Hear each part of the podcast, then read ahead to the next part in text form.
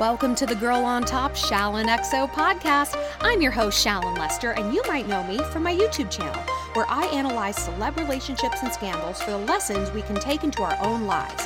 But here on the podcast, I answer the best questions you submitted over the past week. Got a love quandary? Head to my website, shallon lester dot com, to get connected, and also shop my merch and take some fun quizzes. Be sure to rate and review this podcast if you like it, and follow me on Instagram at Shallon X O, and find me on YouTube for four new videos a week. Let's get relaxed and ready to receive the message. We're going to roll our shoulders back. We're going to loosen that jaw. And this week's mantra is, I'm going to do what works for me, right? That seems simple. Well, yeah, no shit, I'm going to do what works for me. I always do what works for me. Well, do we? Some of us are givers and we're bleeders. We're not just giving, we're bleeding, we're hemorrhaging, we're bleeding out, trying to please everyone around us. Or sometimes it's not even that. Sometimes what we're responding to and our behavior is fueled not so much by what we actually want, what we find fun, what's healthy. It's fueled by fear, right? And so it's important that we step back and we're like, what is motivating my behavior? Is it distraction? Do I have some sort of psychological splinter that I don't want to address and pull out? Am I afraid to be alone? Is there something else I need to turn my attention to and I just kind of don't feel like it? Am I people pleasing? Am I afraid? Am I falling victim to like opinions from other people that I've somehow taken as absolute fact and they're not? It's always important to step back. So let's get into our first question. This, oh wait, we didn't do our breathing. Oh, I'm so sorry. I'm so sorry. Okay. We're going to inhale through our nose. Do what works for me. Hold that breath and now let it out. One more time. In through the nose.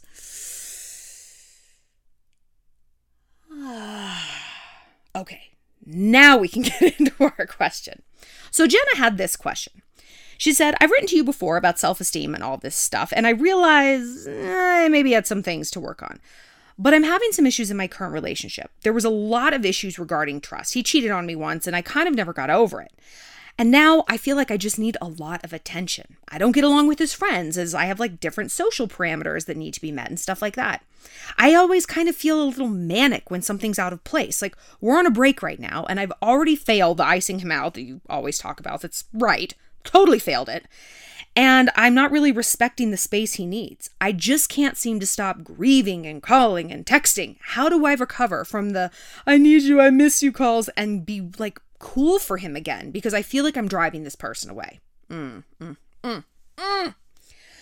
I've been in this loop. Oh my God. I mean, have we not all been in this place where we just feel so out of control and then manic and then ashamed of how out of control we were? Then we need more validation, so we reach out again and on and on and on until we're absolutely miserable. We look and sound and feel insane, and we just don't know how to right the ship. All right, for sure, we've all been there. When we feel that hysteria, honestly, it has nothing to do with the other person. I I know you're like, all I can think about is him and getting him back and blah blah blah.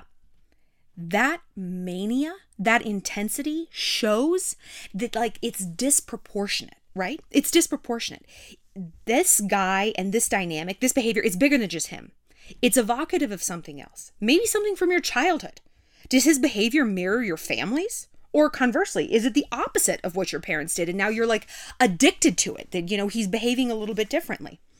Does he offer some promise of, I don't know, fill in the blank? Distraction, a social circle, purpose in life, feeling normal or on schedule. There's some thing under there. That psychological splinter that we always talk about. And digging it out isn't fun. But honey, neither is this, right? You're miserable. You're fucking miserable. I can feel the mania in your voice, in your message, it, just in the words, in the static words. I know that place. I was in that place before. I've, I've been in it recently, in this like, in this Taylor Swiftian like sadness loop. And I was like, why can't I pull out of this? Like, what is happening? And I think I've talked about it before. It's that I was obsessing about this guy because I really liked his group of girlfriends. And I'm like, I can't lose him or I'm going to lose them. And then I realized, wait a minute, he's not my only shot to make friends in this new town. Those girls aren't the only girls I'm ever going to talk to. And you know what? If I never talk to them again, that's fine. There's more than just them. I can meet more people. It's That's okay. But that's the thing. I had to get to the root of it so that I could dismantle those fear stories I was telling myself. Because when I look them in the face, you're never going to make friends if it's not through him. It was like insane. It was insane. And if you if you can't tell if something's insane, imagine saying it to your best friend. If you heard your best friend saying, I have to hold on to this toxic relationship, this guy who's cheating on me, whatever it might be, because I'm never going to make friends without him, you'd be like, I mean, Becca, what are you, what are you talking about? That's, that's crazy. That's clearly not the case, right? You know it's not the case for your friends. You know it's probably not the case for me. Why do you think it's the case for you? So it's time to dig.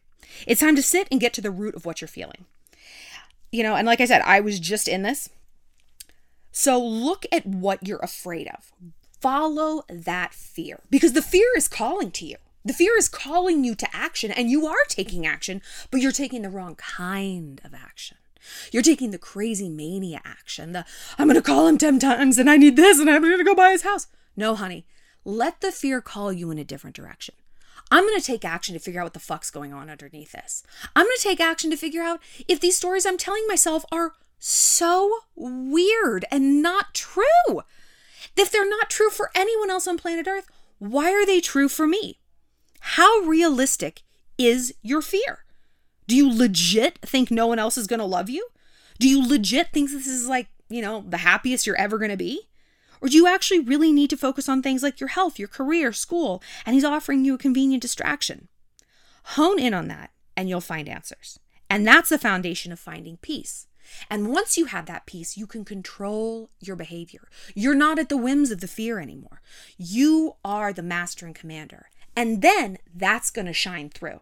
Let the dust settle a little bit. You know, you, honestly, you need to take some time to like let the crazy kind of wear off and him to forget that craziness. And then you can call him in a week or two and speak neutrally. Be like, hey, you know what?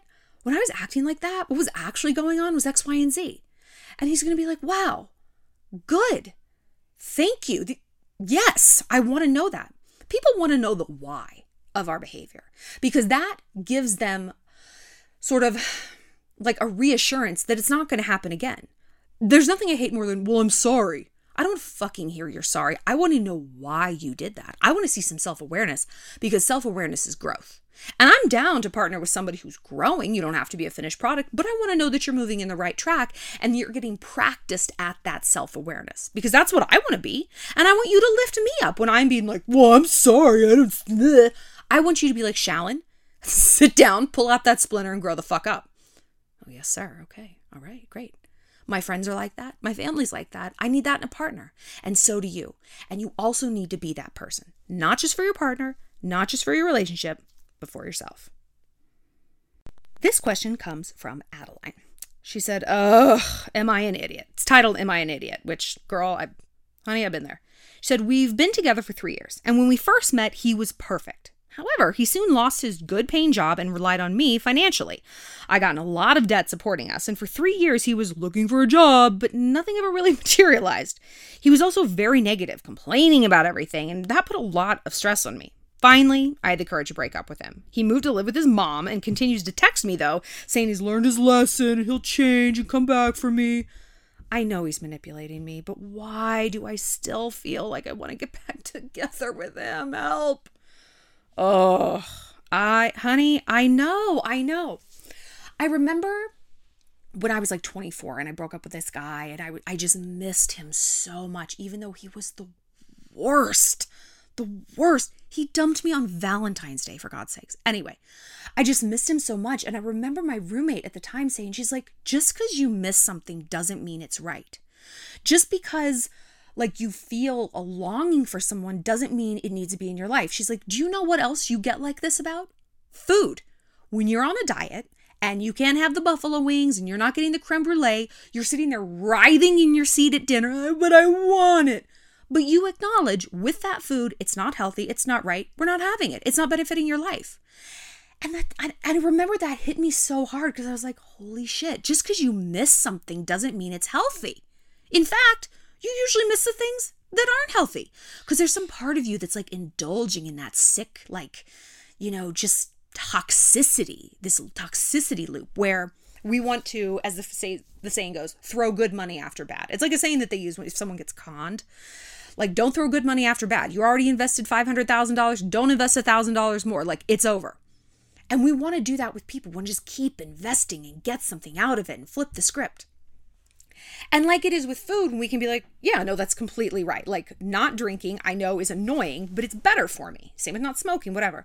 But with a person, we're like, no, how could I deny myself?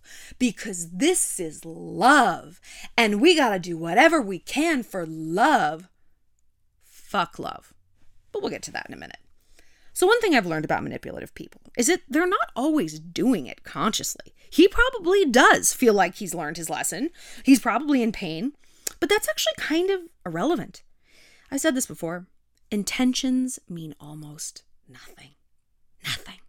Character is not intention. Character is action. Oh, but he's a really good guy, though. That's funny because he set a church on fire and killed a bunch of people. Is he a good guy? His actions say otherwise, right? Is this dude still at his mom's? Is he still broke? Has he sent you a check to help ameliorate your debt? No? Then his intentions don't matter because his actions have not changed. I'm sure he does. Yeah. Miss the woman who was supporting and loving his useless ass because clearly the only other woman up for that job is the one who gave birth to him. Don't parent a boyfriend. It's the biggest time suck ever. I, I've done it. I've done it so many times and you get absolutely nothing out of it. So no, you're not an idiot for missing him. Of course you do. You loved him. But here, here's where we say fuck love. Love is, honestly, maybe fifteen percent of what makes a partnership work. Some like bullshit manic high school relationship. Sure, yeah, love is most of it because, you know, you're not dealing with the real world. You're not dealing with logistics and like day-to-day stuff, like the things that create a partnership. I didn't choose that word accidentally. But you are an adult and you are dealing with those things. So you need an actual partner. Not saying that every single person you date, you got to marry, but there has to be an element of partnership, not parentship, not a son. You could be parenting an actual son. I would say that all the time to my useless ex-boyfriend. I'm like, I could be parenting a real child who would at least offer me a modicum of loyalty and obedience instead of you. Not some failure to launch adult who only has dependency and woe as an offering as this guy does for you. This guy is not a fit mate. He's not a mate. Maybe one day he will be, but he's not now, and we can't date potential. Don't beat yourself up for missing him, but also don't go back. The best predictor of future behavior is past behavior, and you've had three years of logging data with which to forecast the future. Read that forecast. Believe it. You did the hard thing. You got out. You did it. Block his number. Keep it moving forward. Let him stay stuck in neutral. Well, up next, we got ourselves a sex question from Emily. She said, I'm scared of not knowing what to do when it comes to, well, sex, and please continue to talk about it on infstream. Oh, and by the way, head over to infstream. It's a sexy platform that I am on now in addition to YouTube, where we can do videos like P G thirteen, very safe for work videos, talking about kissing, hand jobs, blow jobs. We've got a dirty talk tutorial coming this week. YouTube demonetizes this stuff, and so we need a place where we can talk some trash. Right, ladies? Let's talk about that W A P. Okay. So Emily said, I made out with a random guy that I was so attracted to at a party. The kisses were so hot and in the heat of the moment. I gave him a hand job. It was my first one. I'm twenty-one and your video was so helpful. He finished, but when I was doing it, I was just so insecure. I did not know what I was doing, and I'm a pleaser, so it's important for me to feel like I'm pleasing a guy. Because I'm twenty-one and a virgin, most guys I hook up with, they're going to have a lot more experience, and I'm insecure that I won't be as good as the other girls. I'm excited about becoming sexual and sexually active, but I feel like a child, honestly. I'm an amazing kisser, but other than that, ugh, I don't know. I just feel so behind and clumsy. Ugh. I, I've been there. I've been I've been to all these places. All the stuff you guys send me. I know I always say it's like, oh, I've been there. But I have. I have. I've always said I was a virgin till I was twenty-one. You know, I didn't kiss anyone till I was eighteen. And I felt like that too. I felt behind, like she said, childlike, behind, clumsy. And it's like, I, I've told this story before. I was talking to like my college best friend the other day and I was like, yeah, you know, I was like the old, world's oldest virgin at twenty-one. She's like, you were? I'm like, yeah, hello. And she's like, I totally forgot about that. She's like, I mean, yeah, of course, like at the time I knew it, but I just, I don't ever think of that. And it just hit me like, No one, Shallon, is thinking about what you doing with your own pussy. Nobody's thinking about it. There's not a whiteboard they've got in the basement logging things. Nobody cares about anyone but themselves. Like, for real. You wouldn't care what people thought about you if you knew how seldom they did. So what are you stressing about? But look, I get it. It's a logistical thing. You're like, it's not about what other people are saying. It's like, I literally lack the experience. Okay. So many girls stress about their performance. Sex is not a performance. I have never, ever, ever heard a guy say that a girl was not experienced enough for him. Ever. In fact, it can be kind of the opposite. What I do hear is that a girl is too insecure or not communicating. This is what a guy truly hates, because then he doesn't know if he's pleasing her and he starts questioning his performance. Sidebar. The number one thing a guy stresses about in bed is his performance, whereas we stress about our bodies, which guys do not give a fuck about. Like, when they were polled about that, they were like, what? She's stressing about her cellulite. I don't at all notice that. Just like we're like, his performance. I... What is this, like the Russian gymnastics team? I'm not like scoring him. Anyway. And then when he starts getting that stress about his performance, his view of the hookup is not a positive one. I've slept with my fair share of guys. Well, several people's fair share probably. But it's like driving a car. You know, each one is different and it takes a minute to figure out and get comfortable behind the wheel, adjust the mirrors, all of that, you know? So I ask, do you like it when I do this? How does that feel? Slower, faster, harder, softer. Guys like to be asked. Anything sexy if you whisper it. I just got my taxes done, yeah? You like that? I'm taking my knives down to the butcher to get sharpened. Maybe gonna debone a duck later. You know, whatever. You just say it. Just, it's sexy. Anything is sexy if you communicate. Hooking up is all about communications. It's not really about orgasms. We can all give those to ourselves in thirty seconds, right? And it's certainly, certainly not about performance. He's not sitting there with a mental scoreboard about your skills. He's just psyched to be with a girl at all, honestly. Literally no guy will know how much you have or haven't experienced. It's just not something they focus on unless you do. And if you don't know what you're doing, ask him. How do you like me to suck your dick? How do you like me to touch your cock? Do you like me to say this? Do you want me to turn around? I hate being on top. I'm so lazy. So I put their hands on my hips and I say, move me how you like it. Move me how it feels good. And then I go with it. You know, I'm not like experimenting. I, I don't know. I don't really have like the energy for that. So it's like, I want to know that my efforts are going straight to the point. And they like it because they're like, oh, I like how much you talk and communicate. And then it encourages them to communicate and talk and ask us, hey, do you like it when I do this? Should I put my hand there? And then it makes such a better experience. Look, don't ever have an apology-based mentality about sex. Don't. Don't go into, oh, I have no experience. You know what that's going to lead to? And I am n- not joking around here. It's going to lead you to hook up with some people who really can traumatize you. And you're only in these situations that might be dangerous, or you don't like them, or they're going to talk shit about you or whatever, because you're trying to feel normal, you know, and like on schedule, you're trying to get your numbers up. Uh-uh, girl. You're going to live to be like, what, ninety-five? Plenty of time to hoe up a storm. Plenty of time. So don't stress about when you kick off your sexual career. If it's June twenty twenty... November twenty twenty, April twenty twenty-one, who cares? Again, there is no scorecard, but you are going to care if you get yourself into some traumatizing situations. That will last. Nobody cares what you're doing. Your timeline is yours alone, and it is perfectly okay and valid. Well, that's it for this episode of Girl on Top. Thanks for being part of the Shallontourage. If you have a love question you need some help with, find me on my website, shallon lester dot com, and be sure to connect with me on Instagram at Shallon X O and subscribe to my YouTube channel.